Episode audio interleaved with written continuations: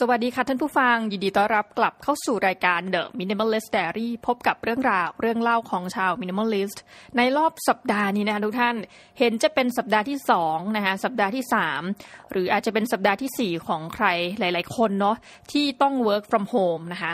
เราขอจัดแบ่งหมวดหมู่คนเนี่ยเป็นสามแบบนะคะตามหลักของน้องหมีศาสตร์นะคะลำดับที่หนึ่งก็คือบุคคลที่เป็นซูเปอร์โปรดักทีฟนะคะระหว่างที่ stay home นะคะคนประเภทนี้ก็คือว่าตอนทำงานเนี่ยก็อาจจะโปรดักทีฟอยู่แล้วแต่ว่าพออยู่กับบ้านเฉยซูเปอร์โปรดักทีฟกว่าเดิมนะคะจริงๆพอดแคสเตอร์เรามีหลายคนที่กลายเป็นคนซูเปอร์โปรดักทีฟนะอย่างน้อยสองรายการนะก็คือ Keep me busy นะคะคุณเอมแล้วก็พี่โสพลสุภาพมั่งมีนะแห่งรายการ Start ยับเพราะ Start-up ไม่มีคำว่าเรียบหลายท่านอาจจะได้ฟังไปแล้วนะคะสัปดาห์ที่ผ่านมาพอเกิดวิกฤตนะคะต้องทำงานอยู่บ้านได้แตกลายธุรกิจออกไป สองสาม อย่างนะเพราะมีงานงอกเข้ามาด้านงานเขียนนะคะก็นี่จัดไว้เลยว่าเป็นคนที่อยู่ดีๆคือกลายเป็นซูเปอร์แมนขึ้นมาอีกระดับนึงนะคะบุคคลประเภทที่สองก็คือproductive นะคะคือคุณทำงานน่าจะเป็นคนขยันอยู่แล้วนะนี่เราตั้งสันนิษฐานไว้พออยู่บ้านก็ยัง productive เหมือนเดิมนะกลุ่มนี้อาจจะมีความทุกข์อยู่บ้างแบบว่าเฮ้ยไม่ได้ไปเจอกับเพื่อนร่วมงานนะคะนู่นนี่นั่นแต่ว่าสุดท้ายแล้วยัง maintain ความ professional เอาไว้นะแล้วก็ยังทำงานได้เหมือนเดิมเอาละค่ะถัดไปนะคะกลุ่มที่สามซึ่งต้องบอกว่าตัวเองอยู่กลุ่มนี้นะคะด้วยความภาคภูมิใจแบบน้อยๆนะคะนั่นก็คือ unproductive นะคะประเด็นก็คือว่าท่านอาจจะเป็นคนที่ไม่ productive อยู่แล้วหรือ productive แต่เมื่อท่านมาทำงานอยู่ที่บ้านเนี่ยนะคะท่านก็ทำงานได้น้อยลงนะหรือว่ามีเวลาให้กับตัวเองมากขึ้นนะแต่ว่าทำงานผลิตผลงานหรือคุณภาพเนี่ยจะเอาปริมาณก็ได้นะเชิงปริมาณเชิงคุณภาพเนี่ยคิดว่าน้อยลงนะแต่มันมีอีกกลุ่มนึงเออต้องใช้อย่างนี้เป็นซับเซตย่อยๆขึ้นมาเป็นกลุ่มที่หลอกตัวเองนะหนึ่งคือหลอกตัวเองว่าเป็นคน productive หรืออีกกลุ่มคล้ายๆกับว่าจริงๆอ่ะงานทำได้เยอะอยู่แล้วนะแต่ว่าคิดว่าตัวเองอ่ะ unproductive อันนี้ก็ลองดูแล้วกันเนาะว่าท่านอยู่ในcategory ไหนนะคะไม่มีอะไรนี่ก็คุยกันเล่นๆนะคะแต่ว่าวันนี้เนี่ยจะมานั่งเล่าถึงเหตุการณ์ในรอบสัปดาห์ที่ต้องบอกว่ามันมีทั้งเหตุการณ์ที่เราประทับใจนะเหตุการณ์ที่เรารู้สึกว่าเออมันเกิดขึ้นได้ยังไงเนี่ยแบบงงๆนะแล้วก็ในฐานะ minimalist คนหนึ่งนะคะมันจะทำให้เราไปต่ออย่างไรนะคะกับสถานการณ์ที่เราต้องอยู่ที่บ้านเนี่ยแหละแต่ว่าค่าใช้จ่ายมันก็ยังจะดำเนินต่อไปนะคะหรือว่าอยู่ดีไม่ว่าดีได้ค่าใช้จ่ายใหม่มาซะอย่างนั้นนะคะเอาไว้ว่าถ้าเกิดใครติดตามสักประมาณสองเอพิโซดละติดกันนะต้องบอกว่าในช่วงที่เราหยุดกันอย่างเงี้ยน้องหมีเป็นคนที่มีความกังวลและประสาทจะกินมากก็คือว่ากลัวนักศึกษาของเราเนี่ยไม่มีข้าวทานนะนี่เรียนตามตรงแล้วก็เพิ่งรู้ด้วยอายมากเลยคือว่านักศึกษาหลายคนบอกว่าติดตามฟังพอดแคสต์ของอาจารย์อยู่นะเธอฟังภาษาไทยออกได้เหรอเราเซอร์ไพรส์มากนะพูดเล่น ก็หลายๆคนคือเรากลัวอย่างนี้เนาะเราก็เลยไประดมทุนมาได้ สองหมื่นห้าพัน บาทนะแต่เดิมนี่คือความเดิมปรากฏเงินนั้นก็หมดไปนะคะล่าสุดมีอาจารย์ท่านหนึ่งคือแบบเราชอบมากนะคะก็ไปร่วมกิจการกับน้องสาวนะคะนั่นก็คือพี่กระต่ายของเราเนี่ยแหละค่ะไปร่วมกับน้องสาวไลฟ์สดนะคะใน Facebook ตัวเองไม่ได้เปิดเพจหรืออะไรทั้งนั้นขายเสื้อผ้าเก่าๆของตัวเองออกไปนะคะซึ่งบางอันนี่คงไม่เก่ามากหรอกเพราะว่าบ้านนี้เขาแบบจะมีเอ่อเสื้อผ้าหลากหลายนะคะก็ขายให้กับเพื่อนๆอะไรอย่างเงี้ยแล้วปรากฏว่าก็ได้เงินมา สองพัน กว่าบาทนะก็เลยเติมจากภู สองหมื่นห้าพัน ก็เติมไปอีก สองพัน บาทล่าสุดก็ถือว่ายืดอายุการให้อาหารฟรีไปได้หน่อยหนึ่งต้องใช้คำนี้เพราะเด็กๆเนี่ยมีจำนวนเยอะมากเนาะแล้วก็มีอาจารย์อีกท่านหนึ่งคือนอกจากเรื่องอาหารเนี่ยมันก็มีปัจจัยหนึ่งที่น้องหมีไม่ได้คิดแต่ว่าเผอิญมีอาจารย์ท่านเนี้ยท่านเหมือนกับที่บ้านทำโรงงานนะคะซึ่งจริงๆโรงงานท่านไม่เกี่ยวกับเรื่องนี้นะแต่ท่านก็ไหนๆก็โรงงานปิดแล้วนะคะขายขายข้าวของหรือว่าออเดอร์เนี่ยพอดีว่าโรงงานเนี่ยเขาจะต้องส่งสินค้าไปยังต่างประเทศนี่ก็วันหลังอาจจะโฆษณาให้เนาะเพราะว่าใจบุญมากไหนๆก็ปิดแล้วแต่มีคนงานทำไงดีก็เลยนั่งเย็บนะคะหน้ากากอนามัยแต่เดิมล็อตเดิมเนี่ยทำส่ง วัดก่อนนะคะให้พระสงฆ์เป็นแบบหน้ากากอนามัยสีนั้นเลยอะสีจีวรเลยนะคะขออนุญาตแต่ว่าหลังจากนั้นพอล็อตนั้นเสร็จปุ๊บเราก็เอาหน้ากากอนามัยที่ว่านี้ไปแจกกับนักศึกษานะวิธีการก็ง่ายๆเพราะว่าหลายคนคือเราไม่เจอกันก็ไปฝากตาม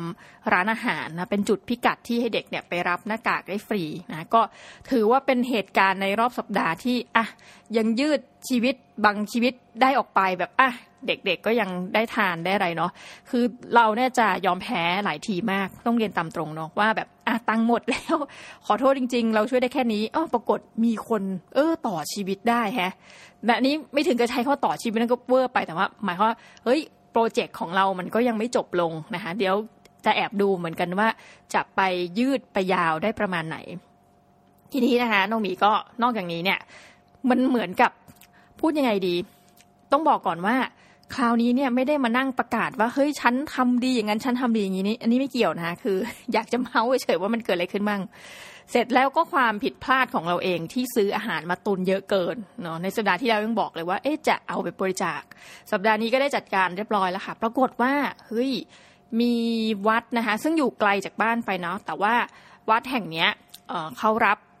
เขาเรียกอุปการะเออนักเรียนเด็กนะคะในวัยที่เป็นเยาวชนเนี่ยอยู่หลายร้อยคนนะคะก็ประกาศขึ้นมาว่าจริงๆขาดแคลนอาหารค่อนข้างมากนะเราก็ดูลิสต์แล้วต้องการอะไรบ้างนะคะซึ่งแบบพอนาทีที่บอกว่าต้องการมาม่าคือแบบจิตใจเราฟูฟ่องทันทีเพราะแบบเรามีมาม่าเยอะมากอะไรเงี้ยค่ะสิ่งที่ทางวัดไม่ต้องการบอกไม่ต้องการเสื้อผ้าเพราะว่าคล้ายๆกับว่าคนคงไปบริจาคหลายรอบอะแล้วเด็กก็ไซส์ไม่ได้อะไรไม่ได้ก็เลยทางวัดไม่รับแต่จะรับอาหารทั้งแห้งทั้งสดนะทุกประเภทเราก็แบบโอ้โหจิตใจเบิกบานมากนะคะใส่เป็นลังใหญ่ๆนะทั้งมาม่าเอยขนมกรอบๆพวกขนมถุงที่เราซื้อมาแล้วก็ไม่ยอมทานนะคะโจ๊กคัพอะไรอย่างเงี้ยแล้วก็ขณะที่ขับรถไปเนี่ยคือก็มีเพื่อนๆเตือนอ่ะต้องเพื่อนๆร่วมงานเตือนว่าแบบเฮ้ยอย่าไปเลยเพราะว่าจะไปเจอสถานที่ที่มีคนเยอะอะไรอย่างงี้ใช่ไหมให้สั่งพวก Grabเอ่อ express เนี่ยไปส่งดีกว่าแต่ปรากฏว่าของที่เราจะบริจาคเนี่ยแท่นมันปริมาตรมันใหญ่เกินกว่าที่รถมอเตอร์ไซค์จะหิ้วไปได้อะค่ะก็เลยอ่ะตัดสินใจบึ่งไปเองเลยนะขับรถแต่ถามว่าจิตใจหวั่นไหวนิดๆมั้ยเพราะเรารู้ว่าการไปบริจาคคือต้องไปเจอกับคนอะไรอย่างงี้เนาะนิดนึงแต่ว่าก็อ่ะผ่านไปได้ด้วยดีนะคือไปถึงปุ๊บคือทางวัดแบบเลิศมากต้องบอกงี้เราเอารถไปจอดนะคะมันจะมีตรงลานที่แบบรับบริจาคเนี่ยเรารถไปจอดปุ๊บก็เห็นเด็กๆเนี่ยแหละเยาวชนเขาก็มองร่วมๆมองๆรถเราแล้วเราก็คิดเหมือนที่เขาคิดนั่นแหละว่าเฮ้ยน้องเหล่านี้ต้องถูกให้ทางวัดเนี่ยเหมือนจัดเป็นแน่ๆเลยว่าใครเอาของมาบริจาคก็จะเป็นคนมาช่วยขนเออแล้วก็จริงนะพอเราจอดรถปุ๊บสักพักเขาก็หายไปแล้วก็ไปเข็นรถเข็นมานะแล้วก็มากันสามคนแล้วก็เปิดก็แบบหยิบหยิบหยิบแบบคือช่วยกันหยิบใหญ่แล้วก็ไม่มีการสนทนาระหว่างกันเนาะเราก็แบบอยากคุยด้วยความเป็นแบบพวกชอบเมาก็เลยถามว่าเอ้ยตอนนี้แบบเหลืออาหารอะไรตุนไว้หลายวันไหมอะไรเงี้ยคือดูเป็นคำถามที่ไม่ได้ชวนให้เป็นเชิงบวกมากแต่ว่าคืออยากรู้น้องเขาก็แน่นอนอะตอบไม่ได้เขาแบบไม่รู้เหมือนกันครับอะไรเงี้ยแล้วเขาก็แบบขนขนแล้วก็โอเคต่างคนต่างแยกย้ายนะซึ่งเราก็รู้สึกว่าอ่ะได้ทำและสบายใจก็คือยังไงเราก็ไม่กินอะมองไปก็คงไม่ไหวละให้มาม่าอีกซองนี้ไม่ไหวแล้วจริงนะก็ถือว่าจบไปทีนี้ก็มีอีกอันนึงซึ่งอันนี้เป็นความเชื่อส่วนบุคคลนะคะคือลูกหมีเนี่ยว่างๆเลยนะต้องใช้คำว่าว่างๆเพราะว่าแบบนานทีปีหนเนี่ยเราชอบไปนั่งสนทนาธรรมนะในวัดเอ่อทีนี้ก็จะมีพระอาจารย์ที่เราแบบสนทนาธรรมด้วยบ้างนะคะแบบเกรงใจที่จะต้องใช้คำว่าบ่อยเพราะว่ามันไม่เคยมีครั้งไหนที่บ่อยคือเราแบบบางทีมีข้อคำถามทางธรรมนะแบบว่าเอ้ยทำยังไงอย่างนี้อย่างนี้ควรจะทำยังไงเกิดเหตุการณ์เช่นนี้นะก็เลยรู้สึกว่าเป็นเหมือนกับเอ๊ะช่วงนี้เนี่ยจริงๆการไปสนทนาธรรมอะไรอย่างนี้เนาะมันก็อาจจะไม่สะดวกเพราะว่ามีโรคระบาดใช่ไหมคะแต่เราก็นึกถึงท่านขึ้นมาได้ว่าอุ๊ยตายแล้วนะคะช่วงหลายๆช่วงตอนนี้คนก็จะนึกถึงแต่การกักตัวใช่ไหมแล้วลูกศิษย์ทั้งหลายหรือว่าบรรดาสะพานบุญทั้งหลายที่เคยทำบุญเนี่ยก็อาจจะไม่ได้ออกมาเพื่อทำบุญถวายท่านอะไรเงี้ยใช่ไหมคะไม่ไม่ว่าจะเป็นเรื่องไหนก็ตามนะคือเราต้องเข้าใจอย่างหนึ่งว่าอย่างวัดเนี่ยจะต้องมีค่าใช้จ่ายเนาะ ซึ่งเรารู้ว่าท่านเป็นแบบพระปฏิบัติดีปฏิบัติชอบเพราะว่าน้องหมีรู้จักท่านมาหลายปีแล้วท่านก็แบบเป็นนักพัฒนาเพราะว่าวัดเนี่ยจะอยู่ติดกับโรงเรียนค่ะแล้วท่านก็จะอุปการะเด็กๆมาโดยตลอดทีนี้โอเคมันปิดเทอมก็จริงอ่ะแต่เข้าใจว่าจะมีเด็กหลายคนที่ที่บ้านอาจจะไม่ได้มีฐานะหรืออะไรเงี้ยแต่ท่านก็ยังจะคอยช่วยเหลือนะเข้าใจว่าเช่นนั้นก็เพราะมันมีโรงเลี้ยงเด็กมีอะไรเหมือนกันนะคะนี่นี่เป็นอีกวัดนึงเราก็เลยตัดสินใจว่าเอ่อพอดีไปขอท่านไปก่อนแบบโอ้ขออนุญาตนะคะท่านแบบว่าอยากได้เลขที่บัญชีเพราะว่าบางครั้งเนี่ยเราก็อาจจะไม่สะดวกจริงๆที่หลายๆครั้งเนี่ยต้องโอนแบบฝากเงินสดผ่านคนอื่นไปคือมาขนาดเนี้ยมันจะต้องเป็นเลขที่บัญชีแล้วล่ะเนาะยุคสมัยนี้ท่านก็ไม่ว่าอะไรนะท่านก็ให้มาเราก็เลยจัดการเอ้ยซึ่งมันดีมากนะผมต้องขอชื่นชม เอส ซี บี ก็แล้วกันนะคะอย่างไทยพาณิชย์เนี่ยเขาก็มีบริการเอ้ยอันนี้ไม่ได้ค่าโฆษณาบอกก่อนไทยพาณิชย์มีบริการว่าจะตั้งค่าโอนเงินเราคิดว่าทุกธนาคารมีเนาะแต่เผอิญใช้อันนี้โอนเงินแบบล่วงหน้าสิบสองเดือนอะไรเงี้ยค่ะก็เลยตัดสินใจว่าเออโอนเดือนละ สองพัน นะก็เริ่มตั้งแต่เดือนนี้เป็นต้นไปเป็นจำนวนอย่างน้อยนะสิบสองเดือนก็คือโอนให้กับทางกองทุนของท่านโดยตรงนะแล้วก็ท่านจะไปใช้อะไรก็เราถือว่าอ่ะเราก็ได้ซัพพอร์ตไปตรงนี้นะคะก็ถือเป็นสัปดาห์ที่มีเรื่องราวที่เราชอบเองนะก็คือหนึ่งยืดอายุให้เด็กเนาะกับเรื่องอาหารนะมีคนมาร่วมทำหน้ากากนะบริจาคอาหารไปแล้วก็ยังได้ถวายเป็นปัจจัยด้านการเงินนะแต่ว่าเพื่อบำรุงบูรณะทั้งวัดแล้วก็โรงเรียนนะคะประเด็นก็คือว่า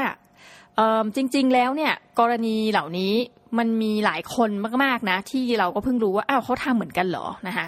เผอิญว่าก็ไปเมาส์กับอาจารย์หลายท่านที่เกษียณไปแล้วนะคะท่านก็เหมือนกับชี้เป้าว่าจริงๆเนี่ยมันก็ไม่ได้มีแค่พวกเราอะที่ทำนะท่านก็ชี้เป้าว่าเอ้ยหลายที่เนี่ยก็มีบริจาคอาหารตรงนี้นะแถวบ้านท่านหรือว่าท่านเองก็ไปร่วมตรงนี้อะไรเงี้ยค่ะซึ่งพอเหมือนกับนั่งคุยนั่งอะไรเงี้ยมันรู้สึกได้ถึงความเป็นแบบคอมมูนิตี้เล็กๆเนาะถึงแม้เราจะไม่เกี่ยวกันนะแบบว่าที่นู่นเขาก็ทำไปเราก็ทำพวกเราแต่ว่าเมื่อเราได้รู้เรื่องราวอะค่ะมันเหมือนกับมนุษย์เป็นสัตว์สังคมรู้สึกว่าอุ๊ยมีพวกเพียบเลยที่คอยทำนู่นทำนี่แล้วข้อดีจริงๆเลยนะ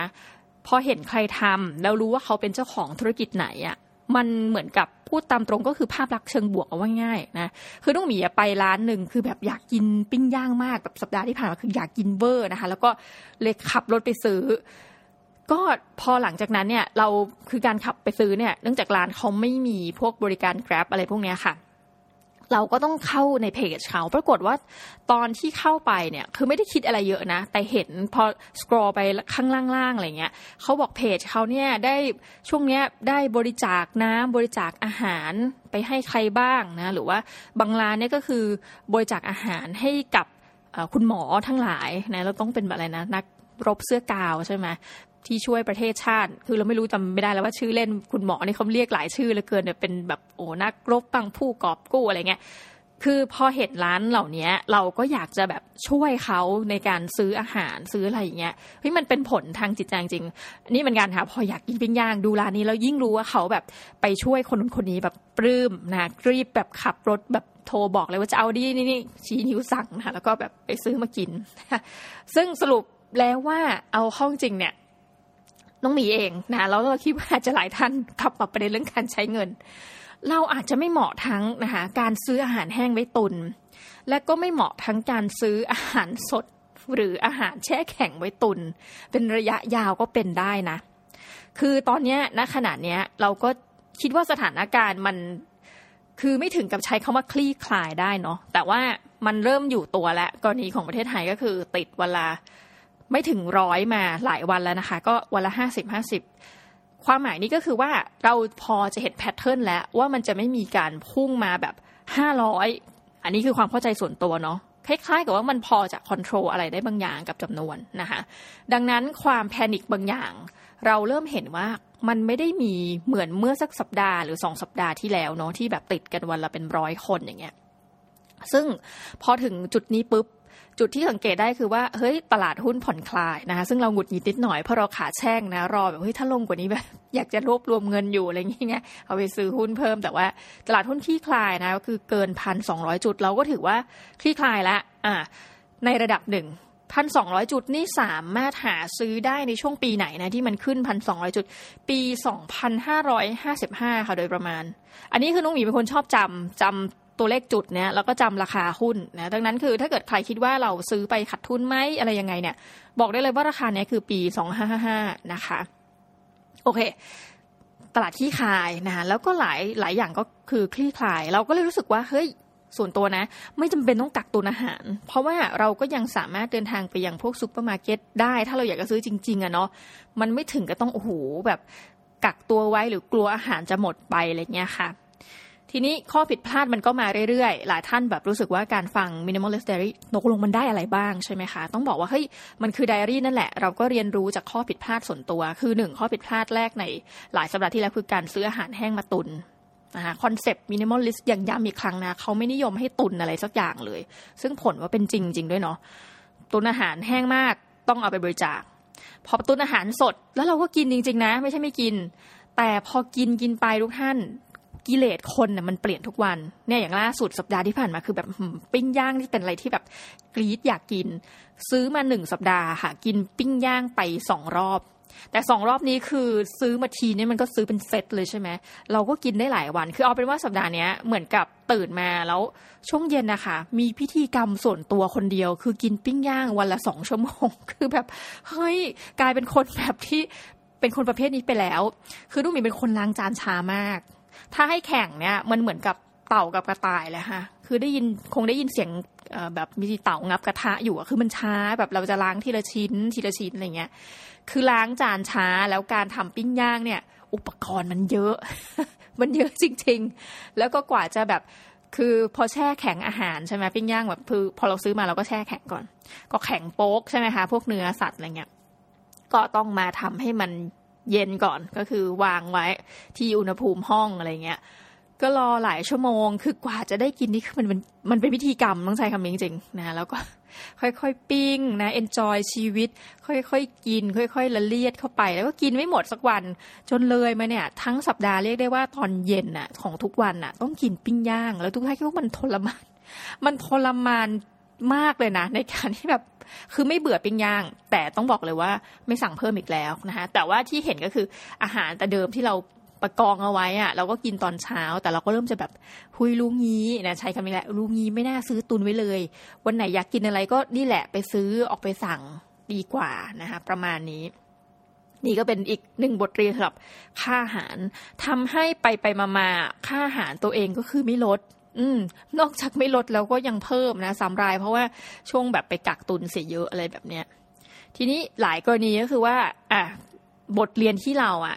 เจ็บแต่ไม่จำละทีคือน้องหมีชอบมากเลยเป็นอะไรไม่รู้ไป subscribe นะคะเป็นใช้โมเดล subscription ซึ่งเราต้องบอกอย่างนี้บอกหลายท่านเลยว่าส่วนตัวเลยนะการ subscription เป็นโมเดลที่ไม่เวิร์กที่สุดสำหรับหลายคนคิดว่าเกิน เจ็ดสิบเปอร์เซ็นต์ น่ะไม่คุ้มอ่ะมีอะไรบ้างด้วยมีชอบไป subscribe เอ่อ subscribe Grab นะคะไม่ว่าจะเป็น Grab แบบ Grab Car นะคะไม่ว่าจะเป็น Grab แบบ Grab Food แล้วลองคำนวณแล้วอ่ะคือขาดทุนทุกครั้งที่ซื้อก็ไม่รู้ทำไมปรากฏว่าครั้งนี้ก็เผลอไปกดซื้ออีกแล้วนะคะเป็น Grab Food แบบค่าส่งฟรีอะไรเงี้ยซึ่งสุดท้ายพอมานั่งดูอ่ะเราก็รู้สึกว่าบางวันไม่อยากกิน Grab เพราะว่ามันแพงใช่ไหม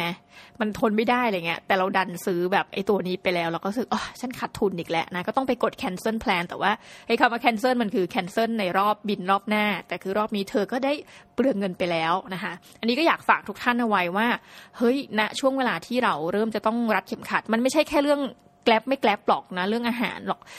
เรื่องอื่นๆเช่นบางทีท่านสมัครเพราะว่าคนอเมริกันเป็นค่ะสมัคร Netflix ท่านสมัครอย่างอื่นด้วยหรือเปล่านะ Hulu เอ่ยนะคะ iFlix ไม่ว่าจะเป็น เอช บี โอ อะไรอย่างเงี้ยหรือแบบ Amazon Prime ถ้าท่านสมัครไปซะหลายอย่างอย่างเงี้ยค่ะมันจะต้องมีที่ท่านไม่คุ้มแน่นอนเพราะว่าบางคนเนี่ยหลายคนเลยนะไม่ได้อยู่แค่ Netflix อะท่านอยู่ที่หลายแพลตฟอร์มแล้วท่านลองคำนวณดีว่าเฮ้ยมันถึงจะ billing เป็นรายเดือนจริงๆอะแต่ละเดือนค่าใช้จ่ายพอสมควรเหมือนกันเนาะอันนี้แค่ฝั่ง entertainment เนาะสมมุติฝั่งอาหารท่านแบบ subscribe Grab ไปนะก็อีกคอร์สหนึ่งละหรือมีกรณีอื่นๆนะอย่าลืมนะนะอินเทอร์เน็ตบ้านเอ่ยนะคะค่าโทรศัพท์มือถือ โมเดลเหล่านี้ทั้งนั้นนะคะที่มันจะทำให้บางอันของเราอ่ะไม่คุ้มดังนั้นถ้ากดยกเลิกได้ยกเลิกด้วยมีขอแนะนำจริงๆอย่างดูหนังดูอะไรอย่างเงี้ยคือส่วนตัวเราอ่ะเป็นคนไม่สมัครอะไรเลยตอนนี้คือแอปอย่างแบบอ่ะเรามีแอป Jokes อย่างเงี้ยนะคะเรามี Spotify แต่ว่า Spotify เนี่ยน้องหมีก็ดีลีทไปแล้วมันคือนึกระลึกว่าควรจะมีอะไรสักอย่างนึงแล้วอยู่ๆดีๆช่วงนี้เลือก Jokes เพราะว่าเดี๋ยว Infinity Podcast เรากำลังจะเอาไปลงที่ Jokes ซึ่งไม่รู้ว่าเขาบอกว่าให้รอคิวนะก็เลยไม่รู้ว่าจะ approve ผ่านเมื่อไหร่อ่ะประเด็นก็คืออ่ะไป Jokes แล้วเราก็ไม่มี Spotify แต่ส่วนตัวคือรู้สึกว่าที่ทำไมการฟังเพลงเราถึงต้องเสียเงินอย่างเงี้ยเออคิดมาตลอดเพราะว่าหลายคนแบบก็คือเป็นสมาชิกใช่ไหมจ่ายเป็นรายเดือนซึ่งมันไม่เยอะนะคะฟังดูมันไม่เยอะร้อยกว่าบาทเนี่ยแต่พอแบบเป็นรายปีหรือว่าถ้าเรารับมันไปสักห้าปีอ่ะมันก็เป็นคอร์สทั้งนั้นคือส่วนตัวรู้สึกว่าถ้าอยากฟังเพลงเดี๋ยวฉันเปิดจาก YouTube เอาก็ได้นะคะคือมีความอดทนพอเหมือนกันคือระหว่างที่เปลี่ยนผ่านเพลงที่อาจจะมีโฆษณาให้ขัดใจเล่นๆใช่ไหมก็เหมือนกันอีก YouTube ก็ถามว่าเฮ้ยแบบฟรีทริอัลหนึ่งเดือนไหมแล้วค่อยแบบเปลี่ยนใจเป็นจ่ายเงินอะไรเงี้ยคือเราไม่รับอะไรตรงนี้เลยเนาะคือรู้สึกว่าถ้าของฟรีมันมีอยู่แล้วแล้วเราจะแบบจ่ายเงินไปทำไมอ่าอะไรประมาณนั้นนะคะแต่ส่วนว่าเอ๊ะทำไมเรายังต้องสมัคร Netflix นะคะต้องมองงี้ว่ามันจะมีช่วงบางเดือนที่แบบเออรู้สึกว่าไม่ดูก็ไม่สมัครแต่เผอิญว่าในเทอมที่ผ่านมาเนี่ยเรามีวิชาที่สอนแล้วต้องดูภาพยนตร์นะก็เลยสมัครเอาไว้นะคะแล้วก็แยกเป็นอีก account นึงด้วยสมัครให้เด็กเพราะว่ากลัวเด็กหลายคนไม่มีไม่ได้จ่ายเงินดูอ่ะเราก็เลยจ่ายให้เป็น account แบบสูงสุดไปแล้วก็บอกไปว่าเออให้เขาใช้อีก account เนี่ยดูดังนั้นคือด้วยงานมันต้องทำเราก็เลยยังลงทะเบียนไว้ตรงนี้นะแต่ว่าไม่ประสงค์ที่จะลงในเว็บอื่นอ่ะประมาณนี้นะคะก็อยากจะฝากตรงนี้ไว้ว่าช่วงนี้อะไรประหยัดได้แล้วก็ประหยัดกันเสียดีกว่านะคะประมาณนี้ทีนี้ณขณะนี้เนี่ยมันก็เป็นช่วงที่เริ่มทยอยปิดเทอมกันแล้วสำหรับหลายมหาวิทยาลัยเออแต่ว่าต้องบอกว่าปิดเทอมในที่นี้คือปิดการเรียนการสอนอ่ะใช้คำนี้แต่ช่วงสอบยังมีอยู่นะคะงานเรายัง continuing อยู่ใช้คำนี้แต่ว่าเด็กหลายๆคนนะโดยเฉพาะปีสี่ปีห้าปีหกที่กำลังจะจบการศึกษาคือเหมือนกับ last lecture ช่วงไฮไลท์ช่วง prime time ของท่านเนี่ยได้ผ่านไปละแล้วเด็กหลายคนนะคะทราบมาว่าปีสี่ของที่คณะเนี่ยจบซะอย่างนั้นคือเป็นความรู้สึกที่เศร้ามากเป็นคลาสที่ปิดแล้วเศร้ามากเพราะรู้สึกว่าเฮ้ยเราจบแล้วหรออะไรอย่างเงี้ยคือทุกปีเนี่ยมันก็จะมีพิธีกรรมแบบว่าอำลาอะไรอะไรอย่างงี้ใช่ไหมอย่างน้อยเนาะหรือว่าไปกินเลี้ยงกันไปอะไรคือบรรยากาศเนี่ยมันไม่มีแล้วนอกจากนั้น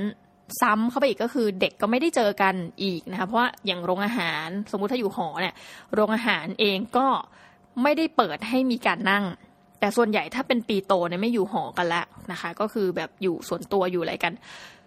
มันก็คือเหมือนกับเราก็จะไม่เจอเพื่อนคือเจอกันครั้งสุดท้ายนี่น่าจะสักเดือนแบบมีนาคมอะไรเงี้ยทีนี้เราก็กำลังออกไอเดียอยู่ค่ะว่าอาจจะ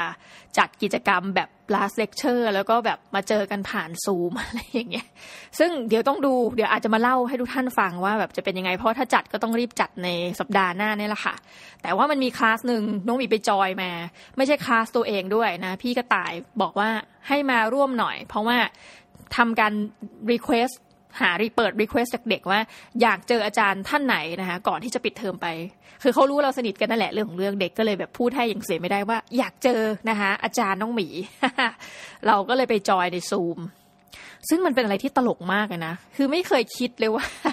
มันจะแบบเป็นประสบการณ์ที่แบบเอนจอยแล้วก็แบบติงตองมันมีหลายอย่างที่ใช้คำนี้รวมกันเนี่ยเล่าให้ทุกท่านฟังเลยคือ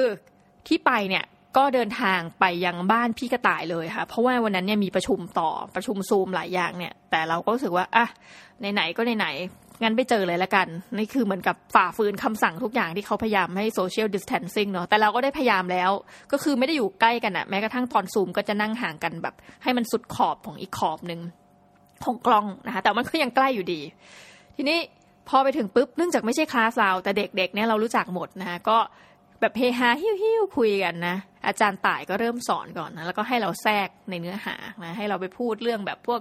Thailand สี่จุดศูนย์ พูด Start-up เสร็จเราก็นั่งวิเคราะห์พวก Start-up นั่งคุยกำลังแบบ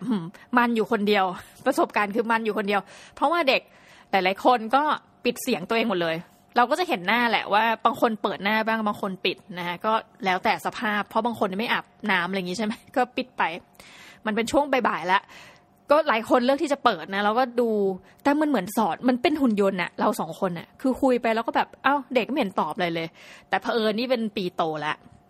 เราก็บอกงี้คุณไม่พูดมาเพราะการพูดเนี่ยมันต้องใช้ความพยายามในความกล้าอย่างหนึ่งเนาะในการพูดตอบโต้ตอบอะไรเงี้ยก็ให้ไปที่อินบ็อกซ์ละกันนะไปกล่องข้อความซึ่งข้อความเนี่ยพอส่งไปเนี่ยมันสามารถเป็นสองออปชันค่ะซูมเนี่ยส่งได้แบบ private ก็ได้ให้เป็นคนต่อคนหรือว่าคุณจะส่งมาให้ทั้งกลุ่มซึ่งเราก็บอกว่ามีคำถามอะไรให้ส่งมาทั้งกลุ่มคือจริงๆไม่ได้ตั้งใจเลยต้องบอกงี้แรกๆไปก็เหมือนฉันถูกเชิญไปสอนนะพอสอนสอนอยู่สี่โมงเย็นเนี่ยเลิกคลาสปรากฏจบไม่ลงแล้วลากยาวไปถึงห้าโมงเย็นนะคะประเด็นก็คือว่าเราก็ไม่ไปเด็กประมาณครึ่งหนึ่งของคลาสก็ไม่ยอมไปก็เลยกลายเป็นคุยเรื่องอะไรไม่รู้ซึ่งแบบคือมันดูติงท้องจริงๆนะแต่ว่ามันก็ประทับใจคือเหมือนกับว่าอ้าวจบคลาสแล้วค่ะแล้วบอกใครจะไปก็ได้แล้วคือก็เริ่มยาวแล้วเริ่มยาวก็คุยกันถึงเรื่องแบบเรื่องไหนไม่รู้ไปเรื่องชีลีดเดอร์ก็มีคนบอกว่าอาจารย์คะคนนี้เป็นชีลีดเดอร์ค่ะอะไรเงี้ยเราก็บอกอ้าวเราก็พูดถึงประวัติศาสตร์ชีลีดเดอร์ว่าใช่ไหมชีลีดเดอร์อย่างของจุฬาเนี่ยครั้งแรกเนี่ยเอาท่าลีดมือเนี่ยเอาท่ามาจากไหนคือท่าการโบกรถจราจรของตำรวจจราจรอันนี้เรื่องจริงนะคุณไปอ่านประวัติศาสตร์ได้เราก็จะเล่ากันบอกเออขำๆแล้วก็อ่าไหนดูดูท่าโบกรถหน่อยซิอะไรเงี้ยเด็กก็แบบเป็นเด็กโตก็บอกหนูแบบหมดวาระแล้วค่ะเขาเราก็แซวกลับว่าแหมเธอแบบเป็นชีลีดเดอร์ที่ใช้คำว่าหมดวาระนะคะเธอเหมือนรัฐบาลเลยก็หัวเราะกันกิ๊กกิ๊กกักกักเลยนะคะเราก็แบบนินทาชาวบ้านกันในระหว่างที่ที่อยู่ในการคุยอะไรเงี้ยพูดถึงรัฐบาลบ้างพูดอะไรบ้างก็ตลกขำขันกันไปนะรัฐบาลฟังอยู่อย่ามาฟ้องดิฉันนะเพราะมันเป็นเรื่องโจกทั้งสิ้นที่นั่งคุยอะไรเงี้ยเราก็เหมือนกับได้ถามสารทุกข์สุขดิบนี่แหละแล้วเด็กก็เหมือนกับพี่กระต่ายก็พูดอะไรขึ้นมาไม่รู้เรื่องการร้องเพลงนะคือเด็กก็ส่งเริ่มส่งคำถามที่มันไม่เกี่ยวกับการเรียนมาแล้วแบบอาจารย์ชอบฟังเพลงอะไรคะแล้วก็บอกว่าเนี่ยชอบฟังเพลงชั่วโมงต้องมนอะไรเงี้ยสักพักเด็กก็เริ่มแบบไม่รู้แกล้งพวกเราป่ะนะเราก็ถามอ่ะแล้วเด็กเลยคะชอบฟังเพลงอะไรบ้างก็ส่งเพลงแบบพี่แจ้มาแบบคือเพลงแบบคือเก่าแบบโอ้โหเราบอกเฮ้ยนี่ประชดปะเนี่ยอะไรเงี้ยแล้วก็แบบแต่ละคนก็ส่งมาแล้วก็มีการแบบทำท่ารีเควสแบบอ้าวแบบให้อาจารย์ร้องเพลงหน่อยแล้วก็แบบตบมือเราเห็นจากในในรูปในกล้องอะแบบเด็กๆ ก็ตบมือกันแล้วบอกว่าบ้าเหรอไม่ร้องหรอกอายเขาอะไรเงี้ยก็คุยไปคุยมาสุดท้ายเราเนี่ยก็ให้เด็กถามคำถามอะไรมาเขาก็ถามเรื่องงานนะถามเรื่องการเรียนในเทอมหน้าจะเป็นยังไงต้องออนไลน์มีค่าเทอมไหมพอพูดถึงว่าลดค่าเทอมไหมเราก็ได้เลิกนะคะในการนินทาต่อเกี่ยวกับระบบของมหาวิทยาลัยว่าแบบจะลดไหมอะไรเงี้ยก็คุยสนุกสนานกันใหญ่ปรากฏมันมาถึงช่วงหนึ่งที่เรารู้สึกว่าความติงต้องของพวกเราเนี่ยนะคะหมายถึงพวกอาจารย์เนี่ยเนาะไปถึงขั้นสูงสุดคือมีการไลฟ์สดเล่นเกมแจกขนมที่อยู่ในบ้านอาจารย์นะคือพี่กระต่ายเขาก็ซื้อของมากักตุนเหมือนกันแหละแล้วสุดท้ายก็คงเหมือนเราคือไม่กินก็มีโอริโอมีขนมอะไรอย่างเงี้ยก็เลยเปิดเป็นเหมือนซองคำถามนะแล้วใครพิมพ์มาที่กล่องตอบคำถามก่อนเนี่ยก็จะได้รางวัลไปนะแล้วก็ถามเป็นเกี่ยวกับคำถามโคโรนาไวรัสอะไรเงี้ยถามว่ามีในวันนี้มียอดผู้ติดเชื้อกี่คนจังหวัดไหนยังไม่มีผู้ติดเชื้อบ้างนะโอ้โหเด็กก็แบบมันจะมีช่วงหนึ่งที่ทุกคนเงียบคือไม่อะไร Google อยู่ปุ๊บปุ๊บปุ๊บแล้วก็รีบตอบกันมานะคะเราก็แบบอ้าวของรางวัลมีสามชิ้นชิ้นไหนออกก็เฮนะก็คงเฮในบ้านคงเงียบๆแล้วเราก็เลยบอกว่าอ่ะวิธีการที่จะส่งของเหล่านี้นะคะคนที่ได้รางวัล สามถึงสี่ คนเนี่ยช่วยกรุณาส่งที่อยู่มาเดี๋ยวพวกอาจารย์จะส่งไปรษณีย์เอาขนมไปให้อะไรเงี้ยนะก็ดูมีความสุขมากแล้วคือของรางวัลอันนึงซึ่งเราแบบไม่อยากได้เลยเราพูดพูดกับเด็กด้วยซ้ำว่าอีเดี๋ยวเธอได้ไปเธอจะอีนั่นคือลังมาม่าขนาดใหญ่ที่พี่กระต่ายไปเหมามาจากแมคโครนะคะก็สุดท้ายมีเด็กได้ไปจริงๆซึ่งเราขอเตือนเธอไว้นะถ้าเธอฟังรายการเราเธอจะอีแน่นอนหลังจากกินไปสักห้าวันสิบวันนะคะมาม่ากล่องนี้อาจจะอยู่กับเธอไปเป็นปีหรือว่าสองปีก็เป็นได้นะคะถือเป็นคลาสที่ไม่ได้อะไรเลยคือสอนไปนิดเดียวแต่ที่เหลือก็คือเมาส์กันนะคะเมาส์กันซะมากกว่าแต่สิ่งที่มันได้มันคืออะไรไหมทุกท่านคือมนุษย์เนี่ยมันต้องการเป็นสัตว์สังคมจริงๆเนาะพอเราอยู่กันไปอะคลาสเลิกสี่โมงเป็นไปได้ไงว่าเราเองก็ไม่ยอมหยุดคลาสเด็กก็ไม่ไปกันเราก็เลยถามว่าเจอกันบ้างไหมเนี่ยเด็กก็พูดว่าไม่เจอกันคือบางคนก็เดินทางกลับบ้านแล้วอะไรเงี้ยค่ะบางคนก็มีจำนวนน้อยนึงที่ยังอยู่ในหออะไรแบบเนี้ยนะคะมันก็มีความสุขมากๆเลยถึงแม้จะเป็นการเจอกันออนไลน์คือตอนสอนเนี่ยมันเป็นความอีกความรู้สึกหนึ่งเหมือนสอนหุ่นยนต์ พูดเลยเพราะว่าเด็กจะปิดเสียงไว้ไม่ตอบเห็นแต่หน้าเราก็รู้สึกว่าสิ่งที่เราสอนไปเขาเข้าใจหรือเปล่าเพราะถ้าแบบสอนอ่ะห้องนึงสมมุติห้าสิบคนอย่างเงี้ยมันจะเป็นภาพเล็กๆๆเป็นจุดเล็กๆๆหมดเลยใช่ไหมคะมันทำให้เราไม่สามารถสังเกตสีหน้าว่าใครเข้าใจหรือไม่เข้าใจนะเราก็ได้แต่พูดพูดเหมือนกับพูดกับสิ่งไม่มีชีวิตแต่พอวันเมื่อเราให้เขาแบบอ่าส่งคำถามมาอะไรอย่างเงี้ยหรือว่าบางคนก็เริ่มพอเป็นช่วงแบบช่วงเล่นๆน่ะเขาก็จะเริ่มเปิดเสียงอะไรเงี้ยมันเป็นบรรยากาศที่รีแลกซ์มากจริงๆอ่ะเออแล้วก็ทำให้รู้สึกว่าเฮ้ยพอเปิดกันอย่างนี้หมดเนาะคือเหมือนได้คุยกันสองทางจริงๆแทนที่จะเป็นหนึ่งทางทุกคนแฮปปี้มันเป็นลักษณะการแบบโซเชียลไลซิ่งผ่านระบบออนไลน์แล้วมันทำได้จริงนะแล้วเรารู้สึกเลยว่าใครที่อยู่กันจนจบรายการวันนั้นต้องเรียกว่ารายการไม่ใช่การสอนละห้าโมงเย็นน่ะคือจะรู้สึกแบบเฮ้ยจบแล้วหรอแล้วรู้สึกคิดถึงกันอืมต้องใช้คำนี้เพราะจากคลาสนี้แหละค่ะเราก็เลยได้ไอเดียว่าเอ้ยถ้างั้นเราจัดปัดฉิมปีสี่ดีกว่าผ่านออนไลน์เพราะเชื่อว่าหลายคนจะได้โอกาสในการพูดนะซึ่งเดี๋ยวเราก็จะไปเอาอาจารย์ท่านอาจารย์ผู้ใหญ่อย่างเงี้ยคือจะไปคณะบางส่วนจะไปคณะเพื่อไปทำการไลฟ์ให้ท่านอาจารย์ผู้ใหญ่เนี่ยไลฟ์จากคอมพิวเตอร์แล็ปท็อปของตัวท่านเองพร้อมๆกันหลายๆจอแล้วก็ขึ้นเด็กๆด้วยก็คิดว่าจะเป็นเซสชั่นแบบนี้อวยพรอะไรเงี้ยเราคิดว่าความซึ้งเนี่ยมันไม่เท่ากับการเจอตัวตัวหรอกแต่อย่างน้อยในสภาวะเนี้ยมันจะเพิ่มทวีความดราม่าความซึ้งเข้าไปเชื่อเช่นนี้นะคะแล้วก็เห็นใจเด็กๆปีสี่มากเพราะว่าหลายคนเนี่ยจบไปตอนเนี้ยเขาก็ยังไม่รู้ว่าคืองานมันก็ยังไม่เปิดอ่ะเนาะ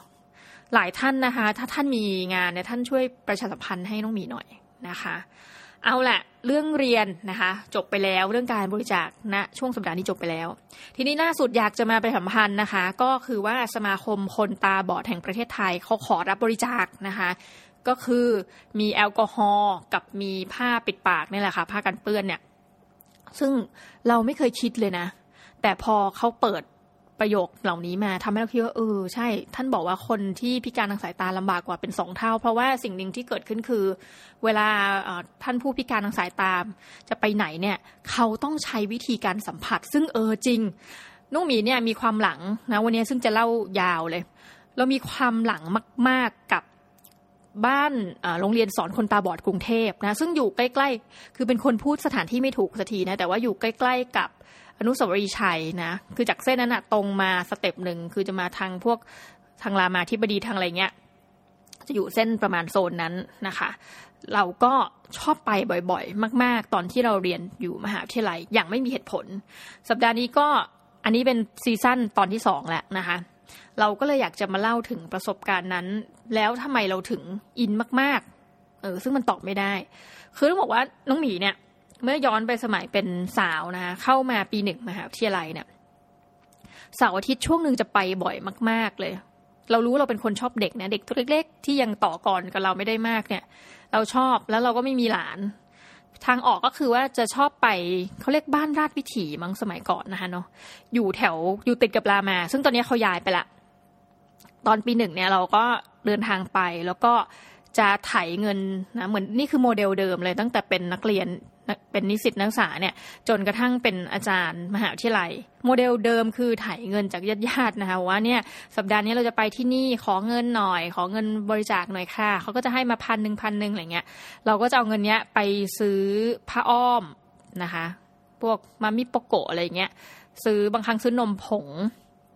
แล้วก็รวมตัวกับเพื่อนไปนะจริงๆไปตั้งแต่ชั้นม.ปลายแล้วค่ะแต่ว่าม.ปลายยังซ่าไม่ค่อยได้มากพอปีหนึ่งก็ไปบ่อยขึ้น อ, อันนี้เริ่มรู้ทิศทางนั่งรถอะไรไปเป็นละวิธีการไปพอไปถึงปุ๊บเขาก็จะมีเหมือนกับเวลาค่ะให้เราเล่นกับน้องๆได้อะไรเงี้ยเขาก็จะกำหนดเวลาไว้นะมันก็จะมีโมเมนต์ที่เราแต่ละคนก็ส่วนใหญ่จะเป็นอย่างนี้นะคือวันๆคือเราก็จะเลือกน้องหนึ่งคนแล้วก็ไปเล่นด้วยอะไรเงี้ยแล้วมันก็จะมีพอแบบอ่าหมดเวลาค่ะน้องๆก็จะถูกเก็บตัวไปนะกระจัดกระจายไปคือการที่เล่นกับน้องไม่ใช่เล่นอย่างเดียวนะคะคือเราก็มีหน้าที่ช่วยๆพี่ๆเขานะคะในการแบบป้อนข้าวอะไรเงี้ยเราก็พอเป็นวันๆเนี่ยมันก็ง่ายไงเราก็ค่อยป้อนทีนี้ประเด็นก็คือว่ามีเด็กหลายๆคนที่น้องหมีเห็นนี่คือคิดว่าน่าจะเล่าได้นะบางคนเขาจะมีเด็กเนี่ยจะมีพฤติกรรมที่ไม่เหมือนกันนะคะแต่บางคนเนี่ยจะมีลักษณะการชอบเอาหัวเนี่ยกระแทกกับขอบปูนเนี่ย ไม่รู้ทำไมเหมือนกันเหมือนเอาหัวแล้วก็ชนเพดานไม่ใช่เพดานแต่ชนผนังเออผนังห้องไปเรื่อยๆเรื่อยๆอย่างนั้นนะคะเราก็แบบเอามือไปรองแล้วบอกโอ๊ยไม่เอาลูกไม่เล่นอย่างนี้นะคะคือเหมือนเขาคงแบบไม่รู้จะเล่นอะไรหรืออะไรเงี้ยแต่เราเจอบ่อยนะที่เขาจะเอาหัวชนแบบเนี้ยแล้วเราก็จะไปกอดน้องซึ่งต้องบอกว่าในฐานะที่คนชอบเด็กนะเฮ้ยมีวันนึงกอดอย่าหาว่าอย่างนั้นยินทุกท่านมีเด็กคนนึงเรากอดแล้วนะโมเมนต์ที่เรากอดเขาอะเราบอกว่าเฮ้ยเรารู้สึกว่าคนนี้เหมือนแบบเป็นลูกเราจริงๆเฮ้ยมันเป็นฟีลลิ่งนั้นเลยนะเหมือนแบบไม่รู้ทำไมคิดอย่างนั้นแล้วก็กอดแบบกอดแบบโอ๊ยแบบพี่รักหนูนะอะไรเงี้ยก็คือแบบปลอบประโลมแล้วก็แบบให้ป้อนอาหารพอป้อนเสร็จก็กอดกอดมากอดกอดพอทุกครั้งเนี่ยจะมีโมเมนต์ที่ไม่ชอบอยู่หนึ่งอย่างก็คือการที่ต้องจากลากันโดยที่เวลามันหมดไงแบบไทม์อัพแล้วพี่ๆเลี้ยงเขาก็จะบอกว่าอ้าวทุกคนหมดเวลานะคะอะไรเงี้ยก็ทุกคนก็ย้ายกันกลับพอโมเมนต์ย้ายกลับคือทุกคนต้องจะอุ้มเด็กอยู่จะทำเล่นอยู่หรืออะไรเงี้ยเราก็ต้องลุกขึ้นเชื่อไหมว่าทุกครั้งที่ลุกขึ้นเด็กทั้งหมดเลยจะร้องไห้แบบเอ้ยไปแล้วหรออะไรเงี้ยคือแล้วมันก็ทำให้เรารู้สึกว่ามันสะเทือนใจอะแบบเฮ้ยอีกแล้วแล้วเราก็ถ้าจะเจอคือพี่ก็ต้องมาหาหนูรอบหน้าเลยนะแบบเสาร์อาทิตย์เลยนะเพราะว่าจันทร์ถึงศุกร์พี่ก็เรียนหนังสืออะไรเงี้ยเป็นทุกครั้งจนกระทั่งนะคะบ้านเด็กอ่อนเนี่ยย้ายไปไม่ได้อยู่แถวรามาอีกแล้วเราก็เลยไม่ค่อยมีโอกาสได้ไปย้ายไปที่ย้ายไปนนทบุรีอะค่ะเราก็เหมือนกับจิตใจเราเนาะตอนนั้นตั้งแต่ปีหนึ่งคือต้องหาที่ทดแทนแล้วมันไปไงมาไงไม่รู้ก็คือไปได้บ้านโรงเรียนสอนคนตาบอดกรุงเทพเนี่ยซึ่งก็ไม่คิดว่าเราจะมาสนใจด้านนี้ต้องใช้คำนี้แต่ต่อมาเนี่ยมันมีเหตุการณ์ที่เราผูกพันกับที่นี่ในหลายกรณีซึ่งตอบไม่ได้ว่าทำไมนะคะโรงเรียนสอนคนตาบอดกรุงเทพเนี่ยขับรถเข้าไปเถอะคือที่จอดไม่ได้มีเยอะนะแต่รับรองว่ามีที่จอดแน่นอนทุกครั้งที่เราไปเพราะอาจจะเราไปช่วงเย็นด้วยนะคะมันมีกิจกรรมให้พวกนิสิตนักศึกษาทำอยู่แล้วค่ะก็คือการสอนการบ้านน้องที่เขาพิการทางสายตาคือเราเข้าใจว่าจะมีเด็กบางคนที่พอเห็นเลือนลางนะแต่ว่าก็คือต้องมาเรียนที่โรงเรียนเนี้ยเราก็จะรู้เลยนะว่าเด็กๆเนี่ยพอจะไปต่อเนี่ยเขาจะไปเรียนที่โรงเรียนไหนได้บ้างเช่นจะต้องมีเด็กที่เรียนเซ็นคาเบียนอยู่แล้วในนั้นเพราะเซ็นคาเบียนเขาเหมือนเหมือนให้โควต้ากันหรือไงไม่รู้ที่เขาจะสามารถรองรับน้องๆได้มีวิธีการสอนนะก็จะมีเด็กในนี้มีศรีวิกรนะแล้วก็หลายคนก็ยังเรียนอยู่ที่โรงเรียนสอนคนตาบอดกรุงเทพนะคะพอไปช่วงเย็นเราก็ไปสอนหนังสือแต่ส่วนมากน้องหมีไม่ค่อยได้สอนพอไปไปเนี่ยก็คือเหมือนไปเล่นกับเขามากกว่าบางคนก็บอกไม่มีกันบ้านละค่ะพี่เล่าเรื่องผีให้ฟังหน่อยก็ไม่รู้ทำไมเด็กๆชอบฟังเรื่องผีมากนะคะเราก็จะไปเนี่ยสักพักก็เพื่อนๆก็จะไปด้วยคือบางครั้งอาจจะเริ่มจากการทำคนเดียวก่อนในของแบบเนี้ยแล้วสักพักก็เริ่มชวนชวนเพื่อนหลายคนก็ไปแล้วบางคนเนี่ยกลายว่าไปบ่อยกว่าเรานะคะคือมีช่วงนึงที่แบบอันนี้เป็นเรื่องความเชื่อจริงเพื่อนเนี่ยเริ่มตาไม่ดีมีเพื่อนอยู่คนนึงเป็นโรคอะไรไม่รู้อยู่ดีหน้าบวมแล้วก็เธอก็ตาไม่ดีแบบพลาดไป เจ็ดสิบเปอร์เซ็นต์ อะไรเงี้ยแล้วเธอก็แบบเครียดนะคะแต่ว่าตอนนี้รักษาหายแล้วเธอก็เครียดแล้วเธอก็ไม่รู้หาทางออกไงเธอก็บอกว่างั้นเธอไปเนี่ยโรงเรียนสอนคนตาบอดมันเหมือนเป็นความเชื่อไงว่าเอ้ยขอมาบริจาคทำบุญมาช่วยเหลือเรื่องทางนี้ละกันเพื่อที่แบบเธอก็ภาวนาให้สายตาเธอหายดีอะไรเงี้ยนะที่ตรงนี้บอกว่าเป็นความเชื่อส่วนบุคคลเนาะเราก็เลยมีโอกาสได้ละไปบ่อยสุดและในบรรดาหลายๆที่นะคะนอกเหนือไปจากการเข้าวัดอีกทีนึงไปทำบุญลงศพอะไรว่าไปเนี่ยวัยรุ่นจะไปทำอะไรได้มากเนาะก็วนๆวนเวียนอยู่อย่างเงี้ยเสร็จปุ๊บนะคะนอกจากนี้ปุ๊บเราก็ช่วงทานอาหารเหมือนกันน้องเล็กๆเนี่ยหลายคนเราก็สามารถช่วยให้เขาแบบถ้าเขาต้องการอะไรเช่นเอาน้ำอย่างเงี้ยเราก็สามารถแบบไปยืนเล็งเขาไว้แล้วก็บอกกับพี่ๆเขาเหมือนกันว่าเอ๊ะน้องคนนี้ขอน้ำค่ะก็คือไปช่วยนั่นแหละนะคะแต่ว่าเด็กๆเนี่ยจะทานกันเองซึ่งบางคนน่ารักมากก็เราก็งงว่าแบบคือน้องมองไม่เห็นนะแต่เวลาน้องวิ่งเล่นคือแบบวิ่งกันไม่กลัวตกบันไดไม่กลัวอะไรเลยคือเราก็คิดว่าเขาคงชินน่ะคงกะได้ว่าแบบที่ตรงนี้คือสุดตรงนี้อะไรเงี้ยแต่เราก็จะเสียวไส้ตลอดแต่เห็นเด็กตัวเล็กคือแบบไม่ค่อยพลาดนะคะแต่ว่าใช่สิ่งนึงที่สังเกตพอพูดถึงเรื่องการใช้ขอบริจาคแอลกอฮอล์ล้างมือเพราะว่าโรงเรียนสอนคนตาบอดกรุงเทพเนี่ยเขาจะมีราวบันไดไว้ตลอดเพื่อให้เด็กหลายคนก็คือต้องจับราวบันไดเนี่ยในการเดินไปไหนมาไหนเออซึ่งจริงคนตาบอดเขาต้องสัมผัสตลอดเวลาจริงๆนะคะเอาละแต่นั่นไม่ใช่ประเด็นไปต่อมันมีเรื่องราวประทับใจเรื่องนึงซึ่งทำให้น้องหมีตัดสินใจเขียนเรื่องนี้ลงตอนนั้นเป็นเขาขอให้ใครก็ได้จากทั่วประเทศเนี่ยเขียนเรื่องอะไรก็ตามที่เราประทับใจเนาะ แล้วก็เขาจะเอามารวมเล่มขายเราตัดสินใจเขียนเรื่องนี้ไปนะคะเป็นเรื่องของน้องคนหนึ่งชื่อเจ้ากล่องแล้วตอนหลังเนี่ยคือมันมันเป็นเหตุการณ์ประทับใจที่ลากยาวมันทำให้เรารู้สึกว่าเฮ้ยการที่เราทำอะไรแบบนี้ทุกวันเนี่ยเราไม่รู้หรอกว่าจุดจบของเรื่องมันจะไปอยู่สร้างความประทับใจเราที่ไหนนะเนาะก็วันหนึ่งก็เจอเจ้ากล่องเนี่ยเจ้ากล่องเป็นคนที่เหมือนเป็นเด็กที่เหมือนกับสมาธิค่อนข้างสั้นนิดนึงเขาก็จะคุยไปแล้วก็จะเปลี่ยนเรื่องเปลี่ยนคือพูดแบบท็อปิกแล้วก็เปลี่ยนไปเรื่อยนะเราก็คุยเสร็จแล้วกล่องก็พูดคำหนึ่งซึ่งเป็นข้อห้ามของเขาเขาจะห้ามไม่ให้เราคนที่ไปเนี่ยให้ยืมโทรศัพท์กล่องก็พูดขึ้นมาว่าพี่ครับผมขอยืมโทรศัพท์ได้ไหมเราก็แบบอ้าวตายแล้วกล่องมาขอสิ่งที่เขาห้ามคิดในใจทำไงดีแต่ก็เป็นคน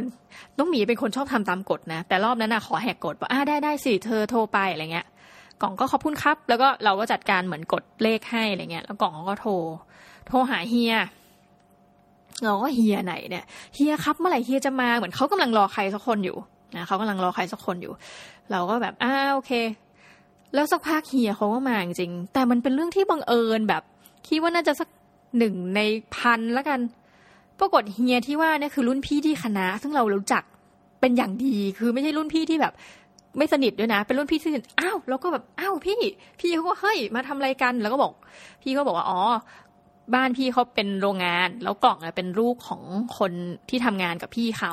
แล้วพอน้องเขาตาเป็นแบบนี้พี่เขาก็เลยเอามาฝากให้เรียนที่นี่แล้วก็กลายเป็นคนที่จะต้องมาเยี่ยมกล่องตลอดเพราะว่าโรงงานพี่เขาอยู่ต่างจังหวัดเราก็บอกโอ้โหโลกใบนี้คืออะไรมันจะบังเอิญขนาดนี้เนี่ยอะไรเงี้ยเราก็เลยเขียนว่าเรื่องราวเหล่านี้ว่าเป็นเรื่องประทับใจว่าแบบเออให้ตายเถอะอะไรเงี้ยเรื่องบังเอิญแล้วปรากฏว่าบทความเนี้ยคือเราก็ใช้สตอรี่ของกล่องเนาะได้ตีพิมพ์ได้ค่าตีพิมพ์ตั้ง สองพัน เนี่ยสมัยนั้นน้องเมย์ก็พอได้เงินค่าตีพิมพ์มาครั้งแรกเขาให้มา หนึ่งพัน อีกครั้งเขาจะโอนเราก็ไม่รับเราก็บอกว่าให้เป็นสิทธิ์แก่สำนักพิมพ์เพราะสำนักพิมพ์เนี้ยเขาไม่ได้เอากำไรอยู่แล้วเป็นแบบเฉพาะกิจอะค่ะ หนึ่งพัน ที่ได้มาก็จำได้ว่าเป็นเหมือนกับเงินค่าเขียนครั้งแรกในชีวิตของเราตอนที่เราอยู่สักประมาณปีสองก็เลยบอกตั้งใจบอกกับน้องชายว่าเออขอให้เงินค่าเขียนเนี่ยให้ในอามรายการจ้อจีนนี่แหละให้เอาไปซื้อหนังสือนะคะยังวนเวียนอยู่กับแบบคือเงินค่าเขียนบังคับให้นางไปซื้อหนังสือเลยเนาะก็จบไปตรงนี้เราก็คิดว่าความสัมพันธ์ระหว่างเรากับกล่องเนี่ยจะจบไป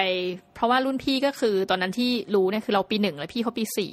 ปรากฏว่าไปมาเนี่ยคือเราก็ยังแบบคุยกับรุ่นพี่อะฟอร์มทานดูทามันเหมือนรุ่นพี่คณะอาหารที่เราแบบเอ้ยคุยกันถูกคอนู่นนี่นั่นเนาะสุดท้ายจนกระทั่งน้องหมีเรียนจบกลับมาเนี่ยแล้วกลายเป็น Minimalist คือก่อนหน้านั้นเป็น Maximalist อยู่พอสมควรเนาะเราก็มีกีตาร์ที่บ้านสี่ตัวว่าเป็นบ้าอะไรคืออยู่คนเดียวนะคะทั้งบ้านนี่เล่นกีตาร์เป็นอยู่คนเดียวมีสี่ตัวเราก็ตัดสินใจเพราะพี่เขาก็เล่าว่ากล่องเนี่ยมาเล่นดนตรีเราก็บอกเอ้ยพี่กล่องเขาขาดอะไรไหมอะไรเงี้ยเล่นดนตรีเขาบอกอืมก็ยังไม่มีกีตาร์เป็นของตัวเองนะกีตาร์ไฟฟ้าแต่กีตาร์โปร่งอะพี่ซื้อให้แล้วน้องหมีก็เลยอ่ะบริจาคกีตาร์ไฟฟ้าให้กล่องซึ่งถ้าพูดถึงเรื่องของ sweet sentimental นะในเชิงของที่เรารักและหวงเนี่ยกีตาร์ไฟฟ้าเนี่ยเป็นของที่รักมากเพราะว่าเป็นของขวัญที่ host family ที่อยู่ที่อเมริกาซื้อให้เป็นของขวัญวันเกิดตอนที่อยู่ที่อเมริกาค่ะก็รู้สึกว่ามันเป็นส่วนตัวเป็นคนชอบสีแดงก็เป็นกีตาร์สีแดง Ibanez เนี่ยเราก็เหมือนมันไม่เชิงถึงกับหวงนะแต่มันนิดนึงว่าแบบเป็นของที่อยู่กับเรามานานแต่เราก็ไม่ค่อยได้เล่นหรอกกีตาร์ไฟฟ้าก็เลยบอกพี่เขาว่าอ่ะให้กล่องอะไรเงี้ยเขาบอกก็ให้กล่องโทรมากล่องก็แบบดีใจมากนะตอนหลังก็เอาไปประกอบอาชีพเพราะว่าอาชีพเขาก็คือไปเล่นดนตรีด้วยอะไรเงี้ยนะคะมันก็เหมือนเป็นความสัมพันธ์ที่ยาวเหมือนกันนะคือตอนนั้นก็จบปริญญาเอกละที่บริจาคกีตาร์ให้เขาอะไรเงี้ยก็คือเหมือนเรารู้จักเขาตั้งแต่เขายังเป็นเด็กมัธยมเนาะเราอยู่มหาวิทยาลัยปริญญาตรีจนกระทั่งเขาประกอบอาชีพแล้วอะไรเงี้ยเป็นนักดนตรีแล้วเราก็เหมือนกับเรียนจบอืมซึ่งมันเป็นเรื่องราวประทับใจนะคะแล้วก็แต่ไม่ได้มีโอกาสเขียนถึงกล่องอีกเนาะไปลงที่ไหนเพราะไม่มีสำนักพิมพ์ไหนเขาขอเรื่องนี้มาแบบประมาณนี้อีกแล้วนะคะก็เลยอ่ะนี่เป็นเรื่องที่หนึ่งถัดไปถึงถามตัวเองว่าทำไมต้องเป็นที่นี่นะที่เราผูกพันก็คือถ้าใครดูคนคนคนนะคะจะมีเซเลบอยู่หนึ่งคนที่อยู่ที่โรงเรียนนี้นะคะแล้วน้องหมีเนี่ย อยู่เมืองไทยไม่ดูทีวีเลยนะหนังสือก็ไม่ค่อยอ่านตอนที่เรียนปริญญาตรีเพราะว่ากิจกรรมเยอะมากคือเป็นคนชอบอ่านหนังสือแต่พอเรียนปริญญาตรีเนี่ยทำอะไรที่ตรงข้ามกับหลายคนนะอย่างพี่หน่งวงธนงคุณเคนนครินทร์เนี่ยจะเล่าว่าตอนอยู่มหาลัยอ่านหนังสือเยอะน้องหมีนี่คือชีวิตอ่านหนังสือเยอะมากมาตลอดอยู่มหาลัยอ่านน้อยเพราะว่ากิจกรรมแบบบ้าบออ่ะซึ่งมันไม่ได้พัฒนาอะไรตัวเองนะแบบกิจกรรมรับน้องอะไรเงี้ยไปทำตลอดนะคะแต่ว่าก็อ่ะพอไม่ค่อยได้อ่านหนังสือนะทำกิจกรรมนู่นนี่นั่นไม่ได้ดูทีวีเราก็จะพลาดข่าวสารคือรายการอะไรนี่คือไม่รู้เยอะมากสิ่งเหล่านี้สนองกลับคืนค่ะตอนที่อยู่ที่ต่างประเทศเนี่ยสิ่งที่โหยหาที่สุดกลับเป็นการดูรายการทีวีภาคภาษาไทยนะก็เลยได้ดูคนคนๆมีโอกาสได้ดูคนคนๆปรากฏว่ามันมีเทปหนึ่งที่เราประทับใจมากๆคือเรื่องราวของน้องฟ้าใสตอนนั้นฟ้าใสยังเป็นเหมือนกับเด็กอนุบาลสี่ห้าขวบแล้วคือเป็นเด็กอนุบาลไม่พอเป็นเด็กอนุบาลตัวเล็กแล้วแบบน่ารักมากคือฟ้าใสเป็นน้องที่พิการเพราะว่าเขาป่วยด้วยโรคอะไรสักอย่างเนี่ยแหละค่ะแล้วพอการรักษาเนี่ยก็ส่งผลให้เขามองไม่เห็นคือเกิดมาเขายังมองเห็นอยู่นะแต่เป็นตอนเป็นเบบี๋เนี่ยพอมองไม่เห็นปุ๊บคุณแม่ก็เขาก็ทำเป็นเหมือนกับสารคดีฟ้าใสนั่นแหละนะซึ่งปกติคนคนคนก็ส่วนใหญ่ดูก็จะมีเด็กบ้างผู้ใหญ่บ้างเนอะแต่ส่วนใหญ่เขาจะไม่เป็นผู้ใหญ่ที่เขาเอามาเล่าเรื่องดูเสร็จตอนนั้นเทปฟ้าใสเนี่ยน้ำตาไหลเลยอ่ะมันไม่ได้ไหลเพราะว่าความเห็นอกเห็นใจนะแต่มันไหลเพราะว่าเฮ้ยเด็กแบบน่ารักอะไรเงี้ยก็คือพอฟังแล้วเราอาจจะสะเทือนใจอย่างนึงว่าทำไมต้องมาเกิดเรื่องราวแบบนี้กับเด็กคนนี้นะคือไม่ว่าจะเกิดใครเราก็จะรู้สึกงั้นแหละแต่เผอิญเขาถ่ายทอดเรื่องราวของฟ้าใสแล้วเป็นเด็กน่ารักคือเป็นเด็กที่ชอบร้องเพลงชอบแสดงออกอะไรอย่างเงี้ยแล้วแบบคือน่ารักอ่ะอ่ะ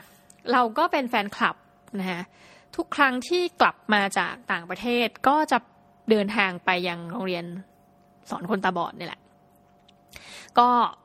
ไปเจอกับฟ้าใสเลยแล้วก็บอกกับคุณแม่เขาว่าเป็นแฟนคลับแล้วคุณแม่เขาก็น่ารักมากนะเพราะว่าก็คงรู้แหละว่าหลังจากเทปออกไปแฟนคลับแบบถล่มทลายนะแล้วมีถึงขั้นซื้อของเล่นไปให้ฟ้าใสด้วยอะไรเงี้ยเป็นของเล่นที่ตอนนั้นถามคุณแม่เขาว่าเอ๊ะเมืองไทยเนี่ยมันมีขายไหมคะคือของเล่นที่เป็นประกอบไปด้วยตัวอักษรเบรลคุณแม่เขาบอกไม่มีคือเราก็เป็นแฟนคลับเนาะเราก็เลยซื้อเอาไปให้นะคะซื้อส่งไปให้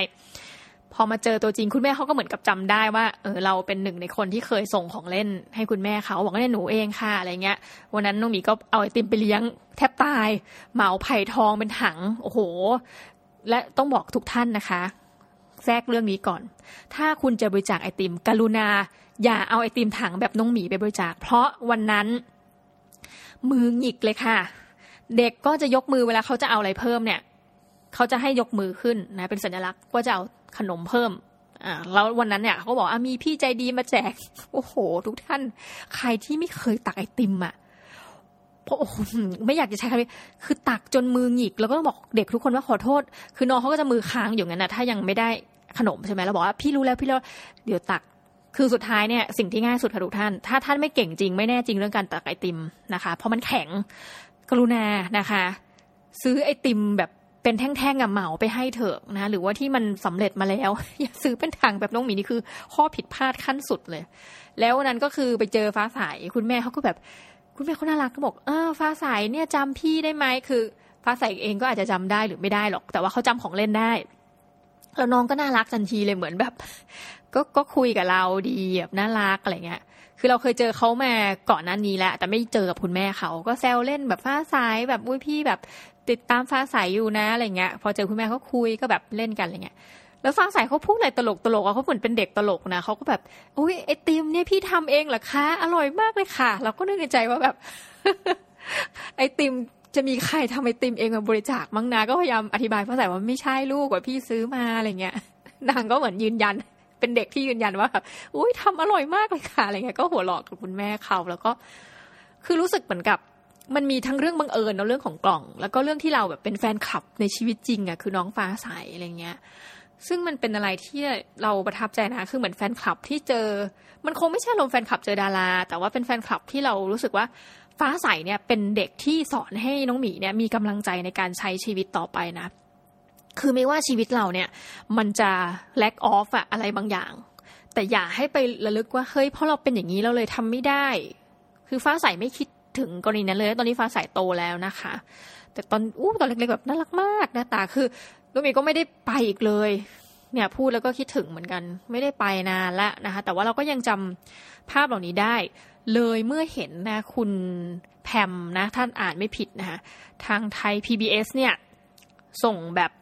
Twitter เนี่ย forward กันมาเรื่อยๆนะคนก็รีทวีตกันมาเรื่อยๆว่าแบบเออขอบริจาคเจลนะขอบริจาคหน้ากากผ้า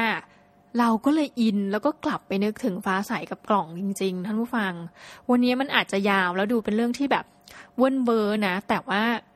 เฮ้ยพออย่างเงี้ยปึ๊บอะเกิดจริงๆเลยว่าแบบเฮ้ยอยากบริจาคเดี๋ยวก็ว่าพอดีวันนี้มันดึกแล้วนะเดี๋ยวพรุ่งนี้ก็จะจัดการสอบถามพี่ๆที่เขาอย่างอาจารย์ท่านหนึ่งที่บอกว่าเป็นให้คนโรงงานเขาทำหน้ากากนะคะบอกว่าเอ๊ะเราจะส่งให้ได้ไหมเพราะว่าอาจารย์เขาส่งให้พระสงฆ์เนาะกับนักศึกษาไปรอบนึงแล้วเนี่ยเราก็เลยบอกว่าเอ๊ะมันมีอย่างเงี้ยผู้พิการทางสายตาที่เขาก็ต้องการเหมือนกันนะหรือว่าใครมีเจลมีอะไรอย่าลืมนะท่านถ้าท่านฟังอ่ะถือว่าแบบรายการเรานะเราจะมีคอนเซปต์หนึ่งอย่างนี่เป็นความตั้งใจจริงๆคือไม่ขอเงินบริจาค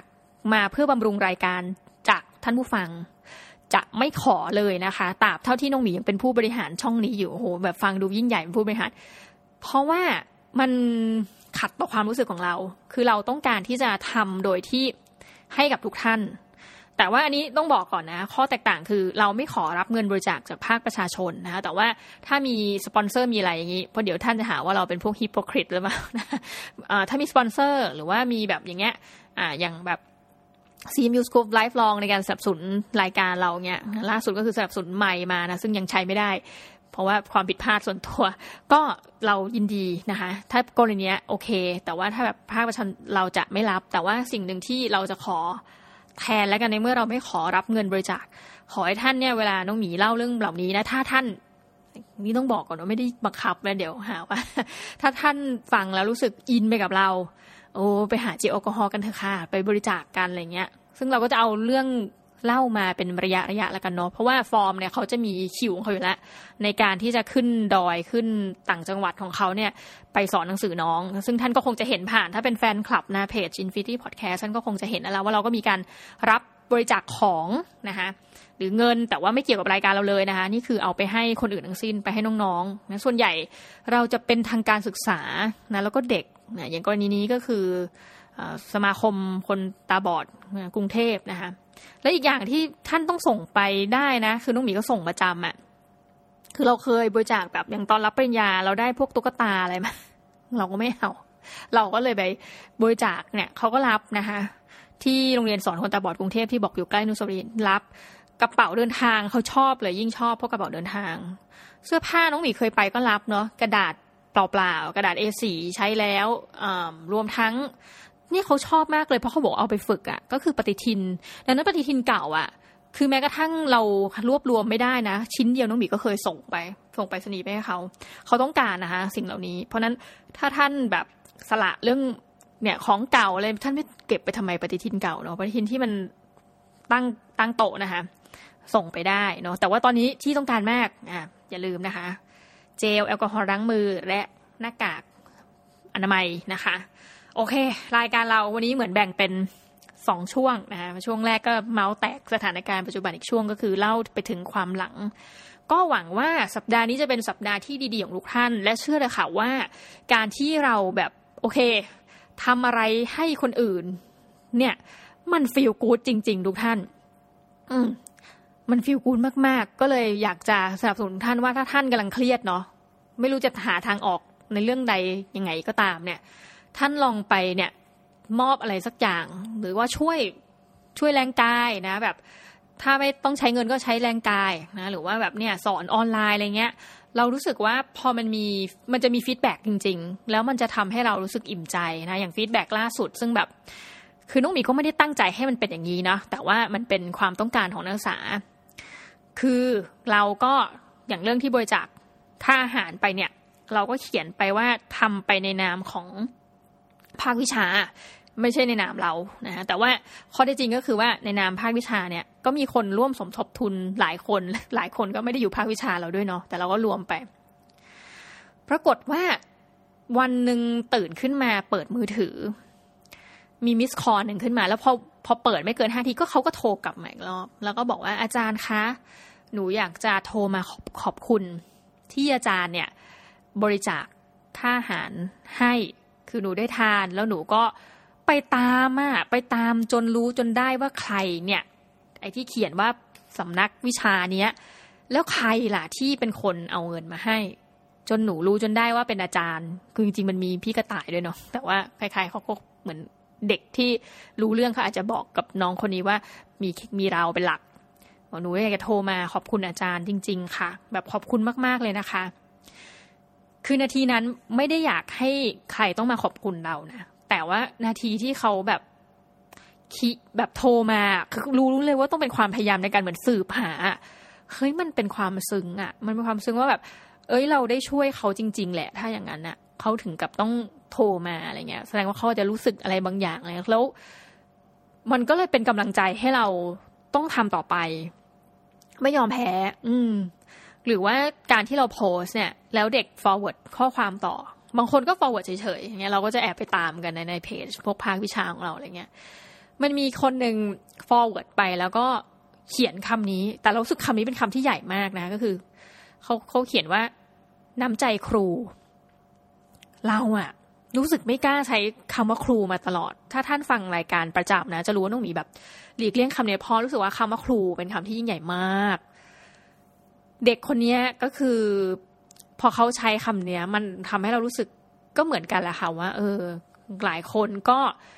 ถึงแม้ว่ามันเป็นแค่อาหารมื้อนึงหรืออะไรเงี้ยเขาก็ไม่ใช่ไม่เขาก็ไม่ใช่เฉยๆอ่ะเขาก็รู้สึกว่าเออรู้นะว่าสิ่งที่เราทำอ่ะมันมีความหมายต่อหลายชีวิตแล้วก็อาจจะเป็นชีวิตเขาด้วยนะอืมประมาณนี้มันทำให้เรารู้สึกดีใจท่านผู้ฟังรู้สึกว่านี่แหละนะคะนึกถึงหนังสือของคุณแพทบุญสินสุขซึ่งเป็นน้องนะของรายการพอดแคสเตอร์รายการคำนี้ดีคุณแพทเขียนหนังสือที่เขาพูดเรื่องการทำงานของเขาลืมชื่อหนังสือเล่มนั้นกลางอากาศนะคะเพราะว่ามันเป็นคำคล้องจองอ่ะมีคำว่า work เนี่ยหนังสือของคุณแพทเนี่ยตีพิมพ์กับอเดเขาเขียนว่ามันคนเราเนี่ยมันมีความสุขในชีวิตในการทำงานอยู่สองประการนะประการแรกเหมือนกับจำประการแรกไม่อารมณ์มันคงแบบคือหนึ่งคือเริ่มทำงานวันแรกคงแบบตื่นเต้นมีความสุขนะถ้าจำไม่ผิดนะแต่อีกประการหนึ่งก็คือว่า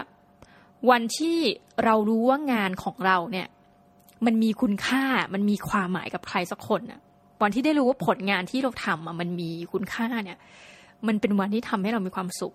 แล้วเชื่อไหมว่าอ่านประโยคนั้นน่ะงานเขียนของคุณแพทย์น่ะทำเราน้ำตาจะไหลคือรู้สึกซึ้งอ่ะแล้วก็จำได้ว่าเขียนไปบอกคุณแพทย์ด้วยนะว่าแบบเฮ้ยขอบคุณมากๆเลยเพราะเราตั้งคำถามกับงานบางอย่างที่เราไม่ชอบ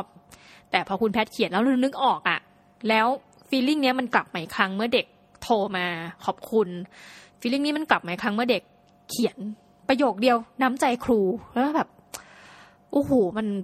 ฟูลฟิลมากทุกท่านต้องบอกว่าของคุณแพทย์ที่เขียนเนี่ยท่านเป็นดีเจซึ่งตอนนั้นท่านก็บอกว่าก็เหมือนเป็นดีเจเนี่ยบางทีก็ว่างมากๆครับอะไรเงี้ยคือเขาชอบเป็นเนาะท่านชอบเป็นแล้วก็แต่ว่างานมันไม่ได้ต้องเข้าประจำแล้ววันหนึ่งเหมือนกับการเปิดเพลงของเขาเนี่ยช่วยให้คนคนหนึ่งไม่ต้องฆ่าตัวตายแล้วคนคนนั้นก็มาขอบคุณคุณแพทคุณแพทก็เลยเขียนเนี่ยเป็นสรุปรวมชีวิตอ่ะแล้วก็เขียนประโยคนี้ขึ้นมาเราก็เลยรู้สึกว่าเฮ้ยถ้าสิ่งที่ท่านทำอยู่อ่ะแล้วมันมีคุณค่ามีความหมายกับใครสักคนน่ะท่านจะรู้สึกถึงความเป็นมนุษย์ที่แบบมากขึ้นอ่ะแบบคือคุณค่าของชีวิตท่านมันอยู่ตรงนี้แหละอะไรเงี้ยแล้วเออในสัปดาห์ที่ผ่านมาน้องมีก็รู้สึกเช่นนี้นะคะคือไม่ได้เกี่ยวกับงานสอนเลยเป็นเรื่องอื่นนะคะก็ไม่รู้ว่าวันนี้มันคือบทเรียนอะไรแต่รู้ว่ามันมีหลายประเด็นด้วยกันเนาะอืมก็ยังไงก็สู้ต่อไปนะคะเราพูดแทบจะทุกรายการเลยใน Start-up เราพูดเหมือนกันว่าสู้ต่อไปถ้าท่านเครียดอยู่นะแต่ว่าเราอยากให้ท่านลองเนี่ยทำอะไรสักอย่างเนาะที่จะทำให้เรารู้สึกมีกำลังใจในการใช้ชีวิตดำเนินชีวิตต่อไปนะคะอย่าเซลฟ์ดาวท์นะคะก็คืออย่าตั้งคำถามว่าเรามีคุณค่าไหมเราอย่างนู้นอย่างนี้ไหมทุกคนมีคุณค่าเสมอค่ะและเรายิ่งสามารถกระจายคุณค่าของเราไปให้คนอื่นๆได้ด้วยนะไม่ว่าคุณจะเป็นใครนะคะไม่มีเงินใช้แรงกายนะคะไม่มี เวลาน้อยก็สอนออนไลน์อย่างเงี้ยนะติดไว้หนึ่งครั้งสอนหนึ่งครั้งสมมุติถ้าครึ่งชั่วโมงมันก็อยู่ในระบบไปได้ตลอดแล้วนะคะโอเคสำหรับวันนี้ยังไงสู้ๆต่อไปนะคะแล้วก็มีข่าวอะไรฝากประชาสัมพันธ์ในเชิงเนี่ยงานประเภทงานบุญเชิงสังคมการศึกษางานบริจาคบอกเราได้เลยเรายินดีจริงๆนะจากใจทาง Infinity Podcast นะแต่ว่าสำหรับวันนี้นะคะรายการ Minimalist Diary เนี่ยก็ต้องขอลาทุกท่านไปก่อนนะคะสำหรับวันนี้สวัสดีค่ะ